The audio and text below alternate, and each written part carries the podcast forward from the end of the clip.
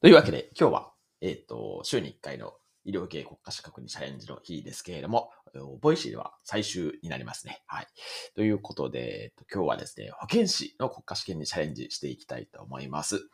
で、えっと、リンクをですね、このチャプターに貼ってありますので、そこからご覧いただけたらと思うんですけれども、この中で今日取り上げるのは、第108回ですね、の問題を取り上げさせていただこうと思いますが、えっと、その前にですね、えっと、まあ、私、保健師の方の知り合い何人かいらっしゃって、今までもね、えー、特に行政の保健師さんとね、一緒に働いたことはあるんですけれども、まずちょっとこれ驚いたのは、あの、合格率がすごい高いですねっていうのにすごい驚きました。ちょっと後からね、お話しするんですけれども、問題はね、かなり難しいんですけれども、これでもね、だいたい9割とか、まあ高い時だと、これ101回とかね、99.4%の合格率ですからね、すごいなと思って、はい、って思っています。だから、すごいね、難関を、まあ、乗り越えられてこられてる皆様保健師の皆様っていう、そんな感じの印象を受けましたし、えっ、ー、と、ちょっと第108回のですね、PDF っていうとこを押していただいてですね、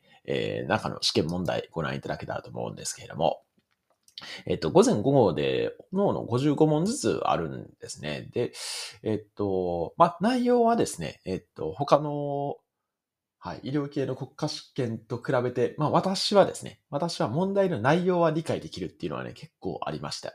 少なくとも漢字が読めないとかですね、そういうのはないんですけれども、ないんですけれども、これね、すごい激ムズですね。これはもうやったら明らかに落ちます。はい。っていう感じの、かなりね、幅広い、その、セール的なものから、えっ、ー、と、なんですか、統計のやつとかですね。あとは、その、疫学って言って、その、あ、まあ、統計疫学、そうですね。はい。とか、あの、ああと法律的なものとかですね。えっ、と、あと、ま、実際にどういうふうに関わるかみたいなのとかですね。すごいね、幅広い知識が問われていて、で、しかも分野もね、かなり多岐にわたるんで、いや、これをね、合格率90%台ぐらいで超えてこられるのってすごいなというふうに思いました。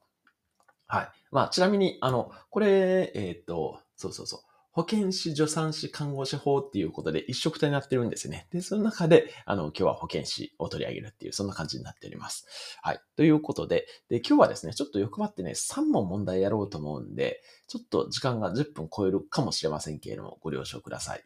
で、皆さん最後までぜひお付き合いいただけたらと思います。はい。ということで、えっと、今日取り上げるのはですね、その、えっと、開いていただいた PDF でいくと49ページっていうやつですね。5問題の、えっと、39から41。これを取り上げようと思います。まあ、ちょっと意図はね、最後にお話しますんで、最後までお付き合いいただけたらと思います。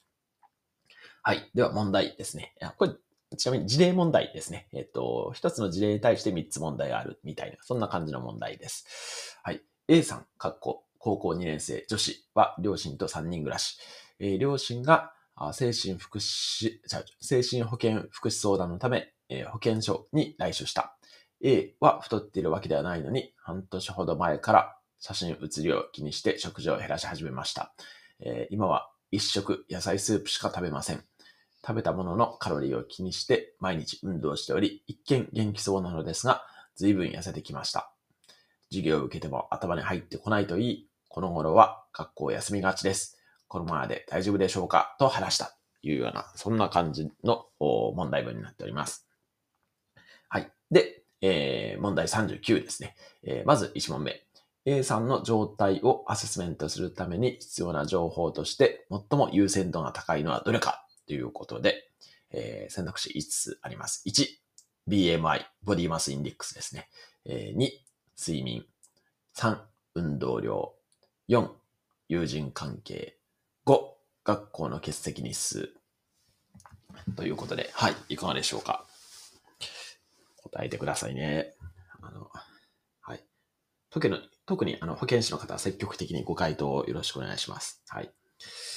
えー、っと、国民衛生の動向を3つ読みました。はい。お、1、2、1、1。割れてますね。あ、1と2で割れてますね。はい。1、2で割れましたね。なるほど。はい。これちょっとパッパやっていきたいと思いますけど、今日ちょっと3問やるんで、正解はですね、これは1ですね。はい。BMI ということで、まあ、要は、えー、体重と身長、これが、まあ、この問題文の中ではね、情報わからないんですけれども、その2つが分かれば BMI を算出できるっていうことで、まあ、まずやっぱりね、BMI を知りたいなっては思いますよね。で、まあ、これ、ちょっと後から、もう、まあ、皆さんね、えー、病名はなんとなく、うすうすこれかなって思ってられると思うんですけれども、まあ、それの重症度の指標としてもね、BMI 非常に重要ですんで、まあ、まずは BMI 重要かな。まあ、もちろんね、他の睡眠とかね、まあ、運動量、運動量はね、ちょっと後からにも絡みますけれども、あと何ですか、友人関係とかね、学校どれぐらい行けるかとかも、まあ当然重要なんですけれども、一番重要な、最も優先度が高いのはどれかと言われると、まあ1かなっていう BMI ですかね。はい。っていう感じです。はい。正解の方おめでとうございます。はい。えー、っと、では続きまして、第2問ですね。えー、A さんの、あ、同じ方に対してですね、A さんの状況をアセスメントした結果、保健師は母親に A さんの精神科受診を勧めた。しかし、えー、母親は精神科の受診までは考えていませんでした。どうしたら食事を食べるようになって元通りに学校に行ってくれるかを知りたいだけなんです。と、精神科の受診には否定的な反応を示した。この時、保健師の対応で適切なのはどれかということで、えー、これ4択ですね。1、元通りの A さんになるためには治療が必要です。2、A さんが好きなメニューを一緒に考えましょう。3、身体的に問題がないか近くの医師に見てもらいましょう。4、A さんに学校のスクールカウンセラーへの相談を進めましょう。ということで、いかがでしょうか？これね、結構難しいと思いますけどね。まあ私ね、一応正解はできたんですけども、これね、結構悩ましいんじゃないかなと思いますけども、いかがでしょうかね、皆さん？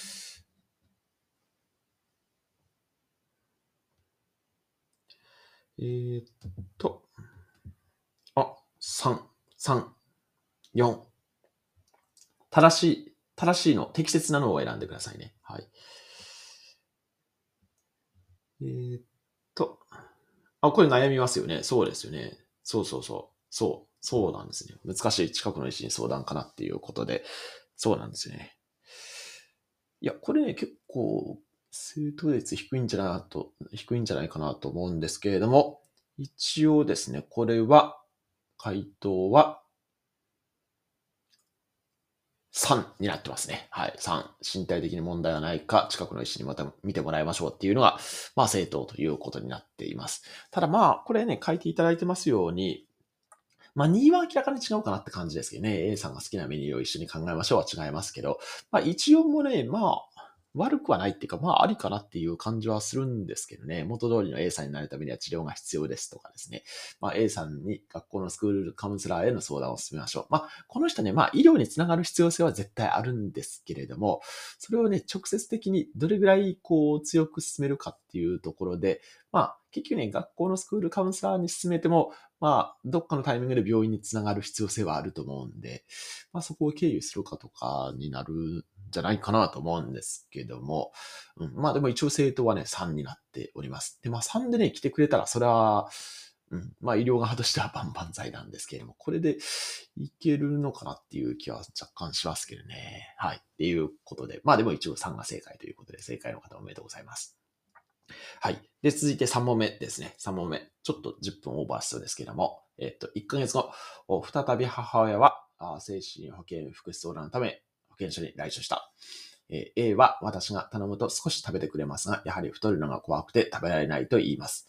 え先日 A が食後に隠れて下剤ですね、えっ、ー、と、を使っていたため、思わず出席してしまいました。え A は太ってると恥ずかしくて学校に行けないと言って欠席が増え、ほとんど自分の部屋で過ごしています。また、カロリーを消費するためと言い、相変わらず動画を見ながら運動しています。まあ、これ、だから運動はね、健康のためではなくて、このカロリーの消費のためにやっているっていうことですね。カロリーとかエネルギーですけども。はい。えー、時々趣味のイラストを私に見せに来るのですが、そんなことよりも学校に行って元の生活に戻ってほしいと母親は辛そうに話したと。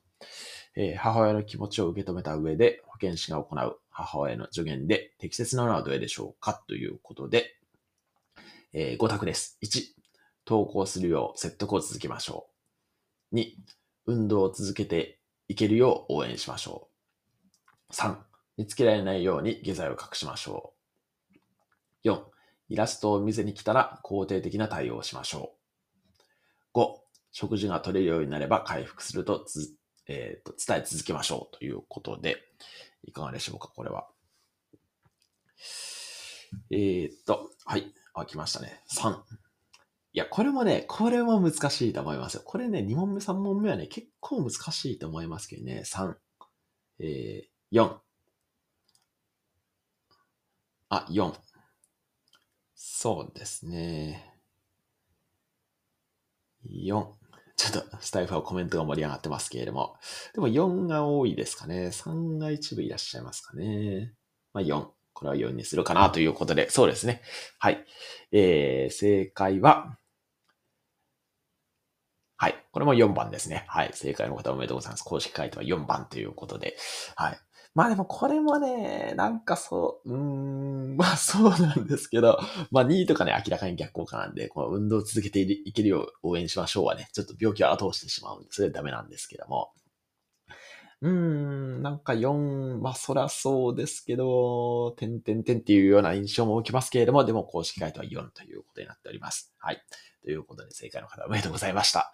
はい。で、えっ、ー、と、これ実はね、まあ問題文の中にはね、あの、疑わしい病名に関しては全く書いてないですけども、これは明らかにね、もう皆さんもお気づきの通り、えー、神経性痩せ症ですね。まあいわゆる拒食症。まあ特に、まあ前半だったらね、ANR って言って、えー、普通に制限型だけなのかなと思ってたんですけども、この3問目の問題41の問題文を見ると、もう、あの、かなりね、あの、進んできてしまっていて、過食排泄型になってるなという感じがするので、これはね、もう、はい、もう、一日でも早く医療機関に行って行っていただきたい、来ていただきたいケースっていう、そんな感じになりますね。だからまあこういう、まあ、結構ね、やっぱり接触障害で医療機関につながってない方ってね、すごいね、いらっしゃるんですね。こういうケースって結構あると思うんですけども、なので、まあその対応をね、まあこ今回のケースはね、保健所でしたけれども、まあいろんなところで、例えばまあスクールカウンセラーさんとかも対応する可能性は十分あるかなと思いますし、えっ、ー、と、まあその対応の仕方みたいなの基本をね、知っていただきたいなと思って、今日、